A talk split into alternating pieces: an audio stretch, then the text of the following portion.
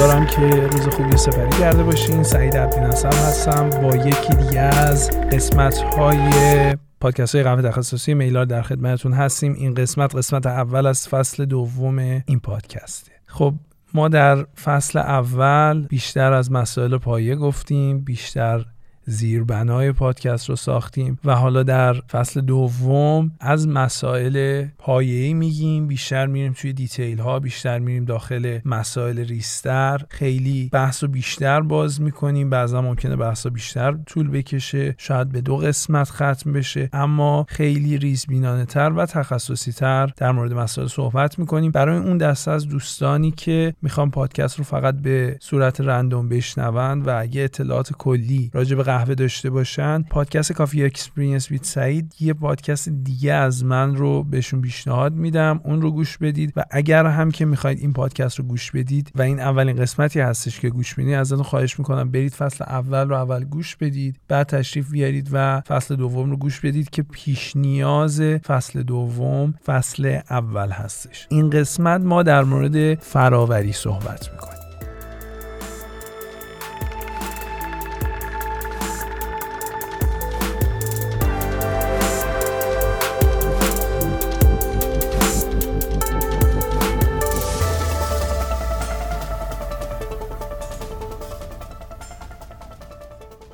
ما توی فصل دوم از دو تا گروه تشکر می‌کنیم. یکی گروه هشتگ تهران که اجازه پخش موزیکاشون توی پادکست رو به ما میدن و دیگری گروه استریت کافی که اسپانسر مالی فصل دوم شدن و هزینه های ما رو متقبل شدن. بیشتر در مورد خدماتشون و کارهایی که انجام میدن در ادامه پادکست صحبت خواهیم کرد. اما فراوری چیه؟ معنی لغوی فراوری اینه که زمانی که شما میای روی ماده خام یه کاری انجام میدی که اون ماده رو به ماده دلخواه تبدیل می‌کنی و به جایگاه مطلوبش می‌رسی. خیلی مسائل شامل میشه. مثل درجه بندی مثل جداسازی مثل دسته بندی کردن. اما صرفا این نیستش که مثلا بگیم رست قهوه. نه اون هم یه نوع فراوریه. ولی در اصل این فراوری نیومده بگی که ماده خامو به یه ماده دیگه تبدیل می‌کنه. کلی گفته. گفته ماده خام به اون ماده دلخواهت ممکنه پخته نشه یا اتفاقی برای اون نیفته. اما ماده رو تو طول اون فراوری به ماده دلخواه تبدیل می‌کنی. یعنی هنوز ممکنه بعد فراوری ماده خام باشه. اما به اتفاقی که براش میفته میگن فراوری. قهوه یه دونه که باید از داخل میوه بیاد بیرون.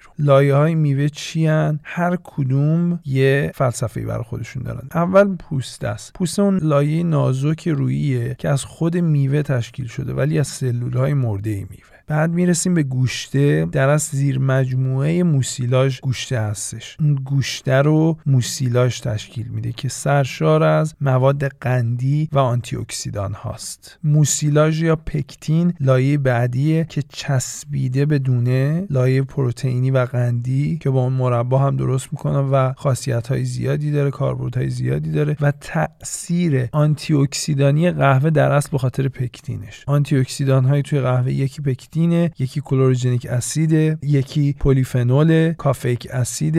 ویتامین های دیگه هستن. B complex هستش. بعد از پکتین می‌رسیم به parchment. لایه کاغذیه اسم دیگهش endocarp ه که بعد از در نهایت که فراوری تموم میشه اونو می‌تونن جدا کنن. می‌تونن بذارن دونه باش بمونه که تازه تر بمونه. بیشتر راجع صحبت می‌کنیم. و بعد از اون هم که دیگه silver skin دونه است. ما برای اینکه قهوه برسه به دستمون و بخوایم roast ش کنیم نیاز به دونه و سیلور اسکین داریم. اکثرا داخل میوه قهوه دو تا دونه است. دو تا دونه روبروی هم قرار گرفته. همه قهوه یعنی روباسیان میاد خانواده ها میاد دستارده ها میاد. تا می‌رسه به کافه ها اینا دو دانی دو لپه ای دیگه. زیر مجموعه روناسیان یا روبیالس. یه سری دونه ها هستن که تک دونه ای هن. به اونا میگن پیبری معمولا 5 درصد است. کل محصول ما پیبری خواهد بود؟ که اون هم دلیلش معمولا نه همیشه ولی معمولا میوه هایی که سر شاخه در میان و بهشون مواد املاح نمی‌رسه دوتا دونه نمی‌تونن از هم جدا بشن توی یک دونه خلاصه میشه. این کلیتی بود از میوه و دونه. خیلی زیاد توضیح ندادم گفتم توی فصل اول کامل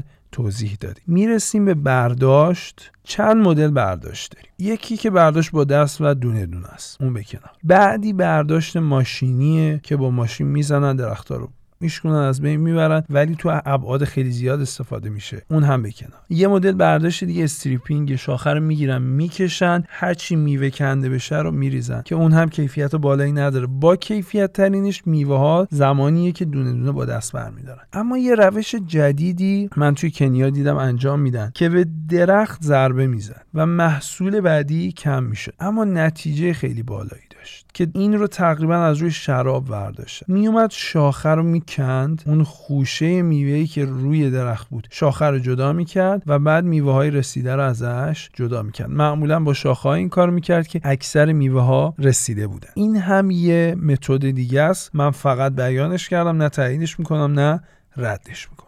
برداشت انجام شد می‌رسیم به فراوری. سه تا فراوری اصلی داریم سه تا فراوری فرعی داریم. اصلی یا واشت نچرال هانی به واشت میگن به نچرال درای هم میگن به هانی پالپ نچرال هم میگن. فراوری فرعی یکی ماشینیه یکی گلیم باشا یا وتالده یکی هم که البته زیر مجموعه واشته بهش میگن دابل واشت. اول از پروسه واشت شروع می‌کنیم. به ترتیب میایم پایین. چیزهایی که عرف و همه می‌دونن و همه جا هست رو میگیم. مرحله اول میان میوه رو میریزن توی یه تانک بزرگی که آب هستش میوهایی که شناور میشن میان بالا میوهایی که کیفیتش کمتره میوهایی که سنگینن میرن پایین. اونا میوهایی که کیفیتشون بیشتر میره مرحله بعدی depulping انجام میشه. بعضی موقع این کار رو انجام نمیدن. قبل از اینکه اصلا بریم تو process با واژه تخمیر می‌خوام آشنا بشیم. تخمیر چیه؟ تعاریف زیادی داره. اول دلیل تخمیر توی صنعت غذا چی بوده؟ می‌خواستن مواد رو خارج از یخچال نگه دارن نمی‌تونستن تخمیر رو انجام میدن که بتونن این کارا بکنن. اون زمان یخچال نبوده فضای سرد خیلی نمی‌تونستن نگهداری کنن مواد شیرین زود میگندیده به خاطر همین تخمیرش می‌کردن. اما طعم هم عوض می‌شده. ولی کن می‌تونستن تا زمان طولانی تری نگهداری کنن. این یکی از مسائل تخمیره. اما تخمیر در اصل چیه؟ به بیانی ساده فرایندی متابولیکیه که قندها رو به اسیدها و گازها و الکل و در نهایت انرژی تبدیل می‌کنه. ترکیبات عالی دارای مولکولهای بزرگ به مولکولهای کوچکتر ساده تر و شکسته و تجزیه میشن. در اصل متابولیت ها به کاتابولیسم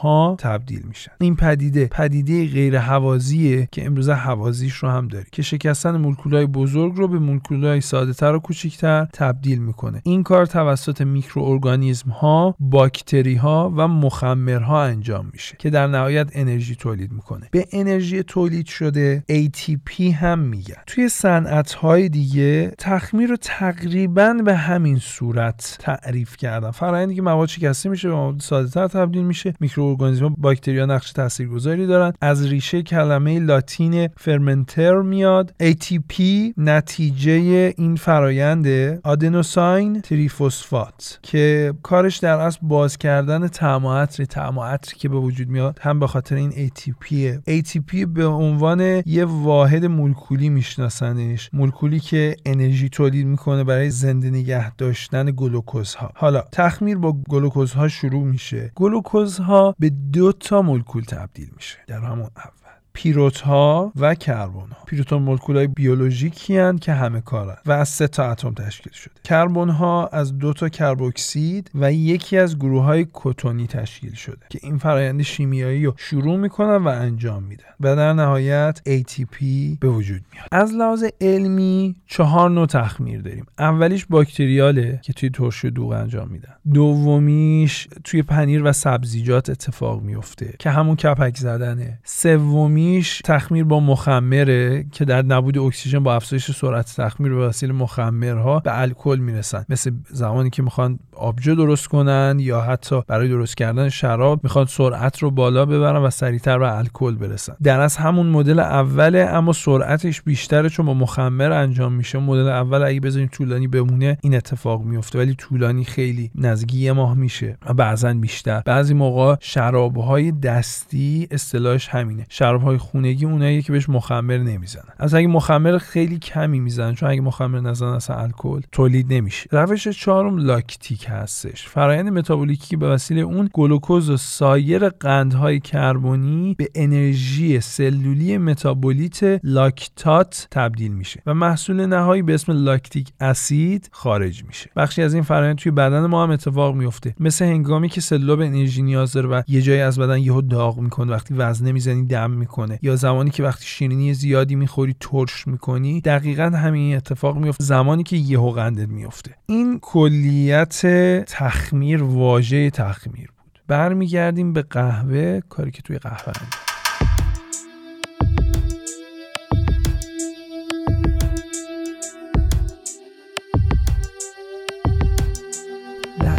مدل ها بعد از اینکه توی آب شناور می‌کنن میوای خوب جدا می‌کنن. مرحله بعدی معمولا میره توی depulping ولی این مورد نمیره توی depulping چه اتفاقی میفته میفرستنش می‌زنن توی سری مخزن میمونه. برای یک الا دو روز تا تخمیر داخل دونه اتفاق بیفته. داخل دونه و میوه.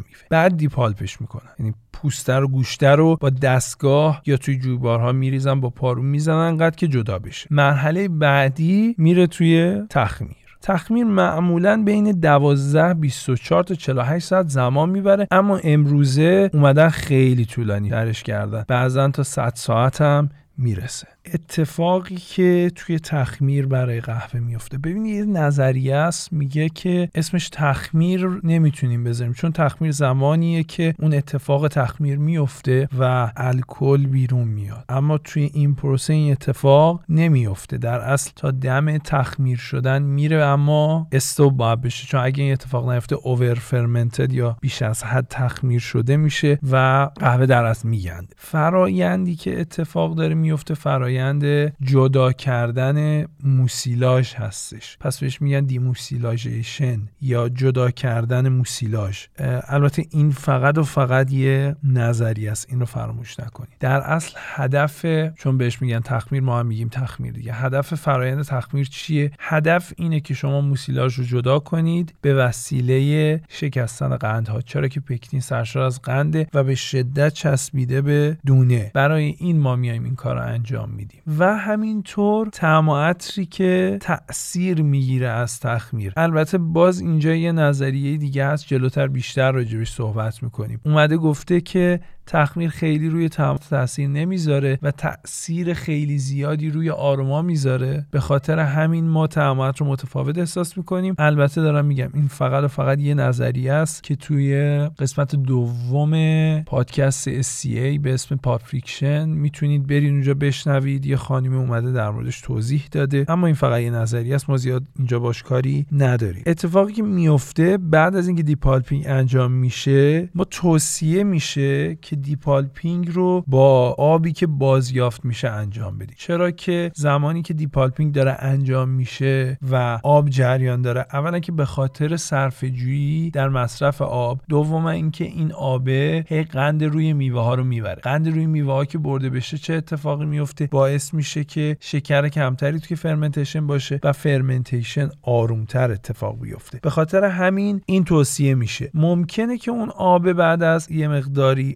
شبیه به آب کثیف باشه. اما نگران این قضیه نباشین چون اون آب و اون حالت میوه هیچ تأثیری تمیزی و کثیفیش توی فرایند بهداشتی دونه نخواهد گذاشت. این یکی از پیشنهادها قبل از تخمیره. اما کماکان اینکه میوه شسته بشه باز وقتی میوه جدا میشه پیشنهاد اینه که با میوه بره توی تخمیر. چرا که تخمیر باز سریعتر اتفاق میفته و خب اینجا در این مقطع هدف مزرعه دارن اینه که سریع تخمیر اتفاق بیفته.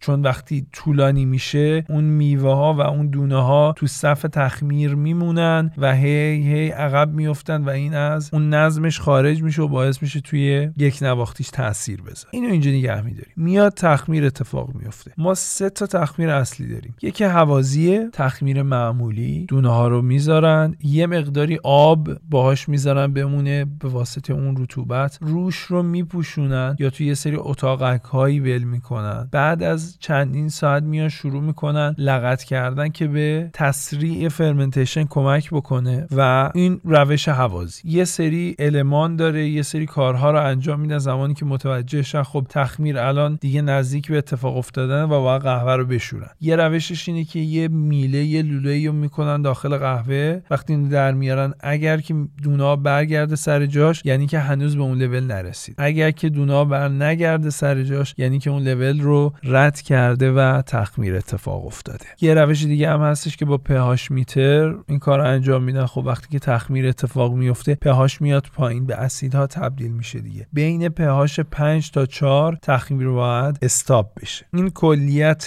fermentation aerobic یا هوازی یه روش دیگه هست anaerobic ه که طولانی تر میشه. ما اکسیژن رو لولش رو میاریم پایین. چیکار می‌کنن؟ میریزن توی مخزنهایی توی سری تانکرها میریزن. می‌ذارن بمونه. فشاری که ایجاد میشه اون داخل باعث میشه که سرعت تخمیر بیاره پایین و دما به دما رو می‌بره بالا از طرف. این دوتا همدیگه رو بالانس می‌کنن و باعث میشه که تخمیر بی هوازی و در اصل با اکسیژنی که اونجا هست اتفاق بیفته. میره بالای 48 ساعت. باعث میشه که aroma ی قهوه و نوتهای میوه خیلی بیشتر بشه. یک مسئله مهم و یکی از مراحل مهم fermentation که تمام صحبت ما بر اونه fermentation carbonic maceration ه که سال 2015 ساشا با الهام گیری از شراب این کار رو انجام داد. اول میریم سراغ این که ببینیم تو درست کردن شراب چه کاری انجام میدن و اصلا این تخمیر carbonic maceration چی هستش.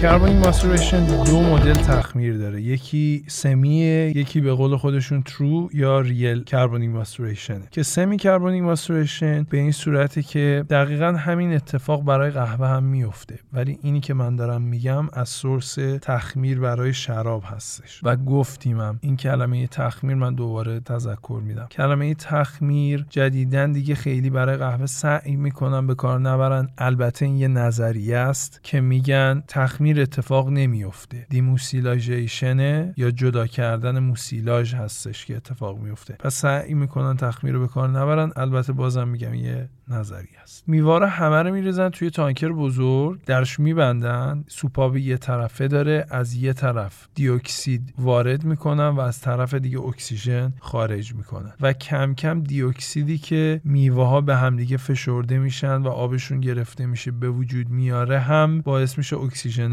خارج بشه. این اتفاق که میفته تخمیر بعد از خارج شدن اکسیژن کم کم به وجود میاد. از کجا می‌فهمیم تخمیر شروع شده؟ چون یه جایی داره که از روی اون نمونه برداری می‌کنن. پوسته و گوشته میره از سفیدی میره به سمت صورتی شدن که این polyphenolic باعث تغییر رنگش میشه. ما دو تا ماده داریم. توی اون پوسته و گوشته. انتیوساینیسه یکی تانیسه. که دلیل اصلی گسی و تلخی تانیسه دلیل اسیدیته انتیوسانیسه نه توی قهوه ها توی شراب و توی طعم اسیدی خود میوه قهوه. این دوتا مولکول به داخل دونه در طول تخمیر راه پیدا می‌کنن تا زمانی که تمام شکر داخل میوه به الکل تبدیل میشه. اول طعمی شبیه به الکل به وجود میاد که الکل نیست پلیفنوله که اون بو رو میده و اون طعم میده. بعد این ترکیبات عالی میاد تبدیل میشه به الکل. بعد از مرحله که تخمیر اتفاق میفته. پس دلیلی که میوه تغییر رنگ میده به صورتی تبدیل میشه اون گوشته رنگش تغییر می‌کنه به خاطر این دوتا مولکوله. و اونجا حالا توی پروسه قهوه ما اونجا متوجه میشیم که فرایندمون کامل شده. این تخمیره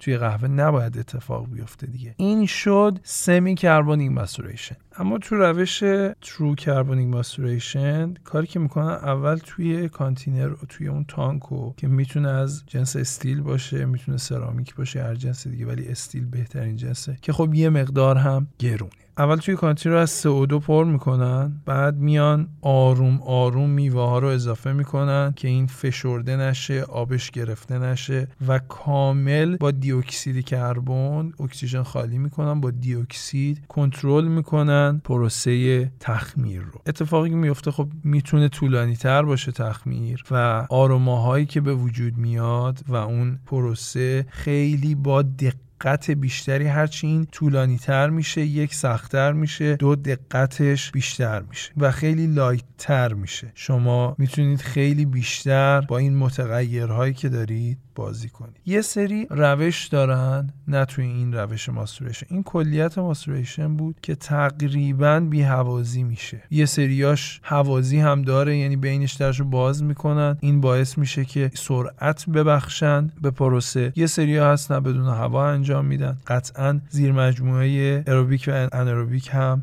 هستش. حالا یه سری متد دارن توی روش های دیگه تخمیر که متوجه میشن تخمیر به اون لولی که خواستن رسیده و باید پروسه رو استاب کنن. یکی پیهاش متره که با پیهاش سنج میان پیهاش رو میسنجن. زمانی که از پنج رد میشه دو الا سه ساعت زمان دارن که تا وقتی می‌رسه به چهار پروسه رو استاب کنن. در غیر این صورت از چهار که بیاد پیهاش پایینتر یعنی دیگه میره خیلی اسیدی شدن باعث میشه بره به سمت اوور شدن. اینو توضیح دادم یه جای موضوع گفتم. تخمیر این هم یه نظری است. تخمیر یه نظری است که بیشتر روی آروما تاثیر می‌ذاره تا روی طعم. باور خود من هم اینه به خاطر اینکه شکرها به اسید تبدیل میشن. این روی اسیدیته قهوه تاثیر می‌ذاره اما این نظریه جدیدی که اومده یه بخش هایی یه جاهایی تایید شده یه جاهایی تایید نشده. اینه که بیشتر روی آروما تاثیر می‌ذاره تا روی طعم. و اون اسیدهایی که به وجود میاره توی طعم خود موسیلاش هستش. نه طعم داخلی قهوه. اینو گوشه ذهنتون داشته باشین. اگر جایی چیزی شنیدید بهش توجه کنید. این یه نظری است. یه متد دیگه هستش. میان یه میله رو می‌زنن داخل اون قسمت که تخمیر داره اتفاق میفته. قهوه بره کنار برمیگردونن می‌کشن بالا. اگه برگرده دونه ها می‌فهمن تخمیر هنوز کامل نشده. اگه برنگرده و گیر کنه می‌فهمن که الان باید سریع تخمیر رو استاب کنن یا اون فرایند رو استاب کنن. منم دیگه چون عادت دارم به این واژه واژه تخمیر رو به کار می‌برم. یه روشی هست مخصوصا برای روبوستا خیلی این کارو می‌کنن. وقتی که تخمیر روبوستا گفتیم بیشتر طول می‌کشه میان شروع می‌کنن لگت کردن دونه ها تا موسیلاش زودتر جدا بشه و همینطور سرعت ببخشن فرایند تخمیر رو. این کلیت بخش تخمیر از فراوری خیس یا قهوه شسته شده. یه سری نکته باید بگم که خیلی به تخمیر ربط داره. یکی همون جنس تانکر تخمیر بود که اگه استیل باشه بهتره. یکی دیگه زمانی که دارن depulping رو انجام میدن معمولا این رو با آب هول میدن که خب آب خیلی زیاد مصرف میشه. می‌تونن از eco depulper استفاده کنن. eco depulper از آب کمتری استفاده می‌کنه یا بعضا از آب استفاده نمی‌کنه. یا میاد آب رو توی چرخه میندازه و هی آبی که استفاده شده رو دوباره استفاده می‌کنه. این کار خیلی به سرعت تخمیر تخمیر کمک می‌کنه. چجوری کمک می‌کنه؟ وقتی که تخمیر از قند به وجود میاد دیگه. یعنی دلیل اصلیش قنده. این قند رو شما با شستن از روی میوه ها می‌بری. همین باعث میشه که قند کمتری داشته باشه به نسبت اونی که شسته نشده و تخمیر طولانی تر بشه. اگر این آب رو هی بیاید استفاده کنید آب اشباع میشه و دیگه اون اتفاق نمیافته. یا اگر بیایید از آب پهاش بالا و TDS بالا استفاده کنید آبی که اشباع شده. البته این کار سر مزرعه خیلی سخته. به خاطر همین اومدن این متد رو پیشنهاد دادن. یکی اینه. یکی دیگه روشیه که گفتیم. اول بیان تخمیر یه پیش تخمیر رو انجام بدن بعد depulp کنن و دوباره تخمیر کنن. بهش double fermentation هم میگن. یا بعضا وقتی که هنوز دونه ferment نشده میان کاری که انجام میدن اینه که میشورنش و دوباره میفرستن برای fermentation دفعه دوم. این هم کار دیگه ایه که توی fermentation انجام میدن. مورد بعدی اینه که توی قهوه monsoon Malabar اگر شنیده باشید بعد از رویه و اون فراوری که انجام میدن این قهوه رو می‌ذارن توی فصل بارش باران میمونه توی انبارها داخل دونه داخل اون embryo دوباره تخمیر اتفاق میفته به صورت اینکه توی جای مرتوب میذارنش رطوبت هست باکتری هم هست اکسیژن هم هست پس تخمیر اتفاق میفته به خاطر همین طعمش جدای از اون طعم بارونی که داره یه مقداری هم حالت طعمهای کپکی رو داره. یک بار توی فکر کنم قسمت پنجم فصل اول میلارد بود. در مورد کوپی لواک صحبت کردیم. اینجا توی بحث تخمیر در مورد کوپی لواک و elephant ایواک که اون فیله ست که قهوه رو می‌خورن و دوتا باور دارن. یکیش اونجا در مورد صحبت کردیم. این بود که بر این عقیدن که اینا میرن بهترین میوه ها رو غریزی جدا می‌کنن. یکی دیگه اینه که تخمیری که داخل معدهشون میفته این آنزیم ها روی آنزیم ها روی موسیلاژ قهوه و روی جدا کردن موسیلاژ تاثیر می‌ذاره و روی طعم قهوه تاثیر می‌ذاره که اینطور نبود. حداقل من دارم از روی تجربه شخصی میگم. این کلیت بحث تخمیر.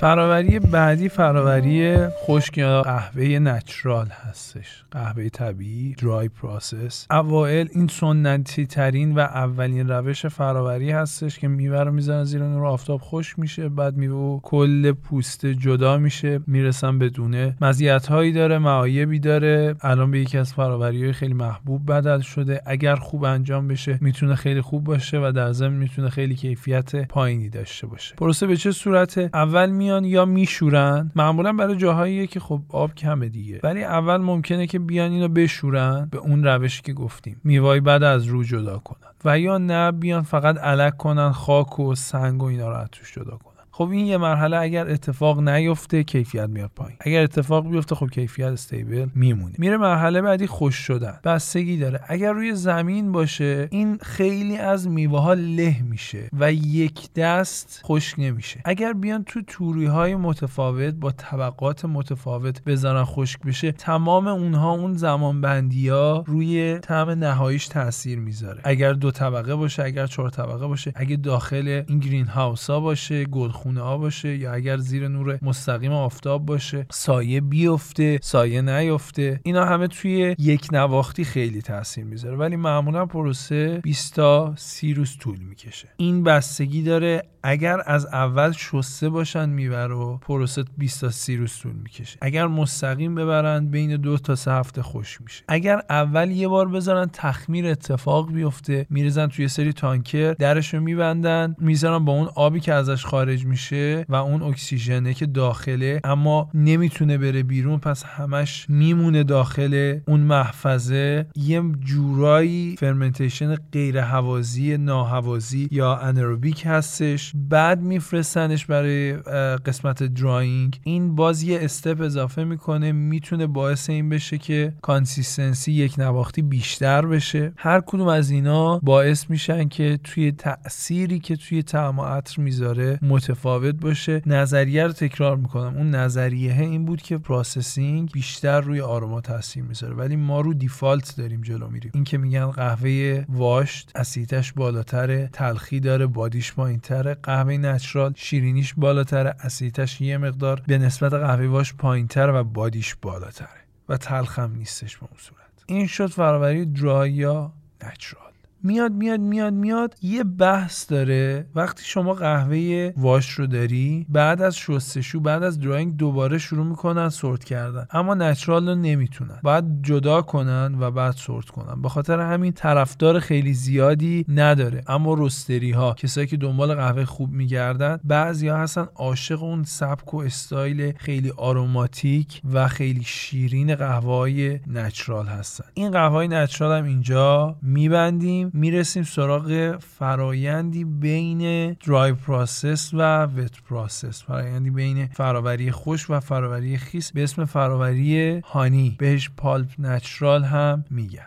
با آب هستش و بدون آب. بدون آب اونیه که با اون دستگاه های eco-depulper که توضیحشو دادیم انجام میدن. با آب با دستگاه pulping معمولی. تمام اتفاقاتی که توی natural و یا washed میفته هر دو قبل از depulping توی این روش فراوری هم می‌تونه اتفاق بیفته. اما فرقش چیه؟ بعد از depulping دیگه نمیره توی تانک های fermentation. با همون موسیلاژ میاد روی تخت های drying تا خشک شدن موسیلاژ و رطوبت خود دونه اتفاق بیفته. همین باعث میشه که اون شیرینی افزایش پیدا کنه توی قهوه. البته این یه نظریه است. نظریه ها یه خورده با هم تناقض داره. ما فقط اینا رو بیان می‌کنیم. توی این مسئله خیلی توضیح نمی‌خوام بدم. بگم این درست اون غلطه. شما هم باید این نظریه ها رو بدونید و خودتون آزمون خطا بکنید زمانی که دارین قهوه رو تست می‌کنید. بعد از depulping اگر که بذارن pulp با دونه ها بمونه قطعا توی aroma ی قهوه خیلی تاثیر بیشتری داره. اما اتفاقی که میفته مرحله بعد از drying hulling parchment رو جدا می‌کنن. اگر این کار رو نکنن pulp ا بذارن بمونه با میوه ها و دونه ها اتفاقی که میفته باعث میشه خیلی سخت بشه hulling به خاطر همین معمولا اگر که بتونن pulp ا رو جدا می‌کنن. ولی اگر که تجهیزاتش رو داشته باشن و دنبال قهوه با کیفیت تری باشن میان و اجازه میدن که pulp تو مرحله drying هم با قهوه باشه. روش بعدی wet hulled هستش. wet hulled به چه صورت دو مدل داره. mechanical ه و یه مدل معمولی داره. wet hulled چیه؟ بعد از fermentation برای مناطقی مثلا مثل اندونزی که بارونای خیلی شدیدی میاد و نمی‌تونن drying داشته باشن. میان اینو اونجا انجام میدن. بعد از fermentation می‌ذارن قهوه یه مقدار خشک بشه مثلا تا رطوبت سی درصد که رسید. بعد میان hull ش می‌کنن به محض اینکه دونه خودش رو از parchment جدا کنه parchment رو hulling رو انجام میدن. hulling اون مرحله پوست کندن parchment ه. parchment رو جدا می‌کنن و دونه رو خود دونه سبز رو خشک می‌کنن که خیلی سریعتر اتفاق بیفته به خاطر اینکه آفتاب ندارن. mechanical ش اینه که میان توی دستگاه خیلی بزرگی که دماش بیشتر از 50 درجه نره قهوه رو خشک می‌کنن. اتفاقی که میفته اینه که قهوه خیلی سریع و به صورت طبیعی خشک نمیشه. معمولا قهوه هایی که wet hulled شدن رنگ سبزتری رو به خاکستری دارن. به خاطر اینکه رطوبت از توشون تبخیر شده و به صورت طبیعی خشک نشدن. معمولا دچار طعمهای زمینی و کپکی میشن. خیلی هم طبیعیه. به خاطر اینکه رطوبت توشون میمونه. البته زمانی که قهوه می‌خواد ارسال بشه به هیچ عنوان اینا اجازه ندارن. از رطوبت بیشتر از 10 تا 12 درصد از کشور بیرون بکنن چون این قهوه تا نرسیده به مقصد کپک می‌زنه. به خاطر همین حتما باید این اتفاق بیفته. ولی اون رنگه و اون خشک کردن مکانیکی تاثیر خودش رو می‌ذاره. به پروسه wet hull Giling Basah هم میگن.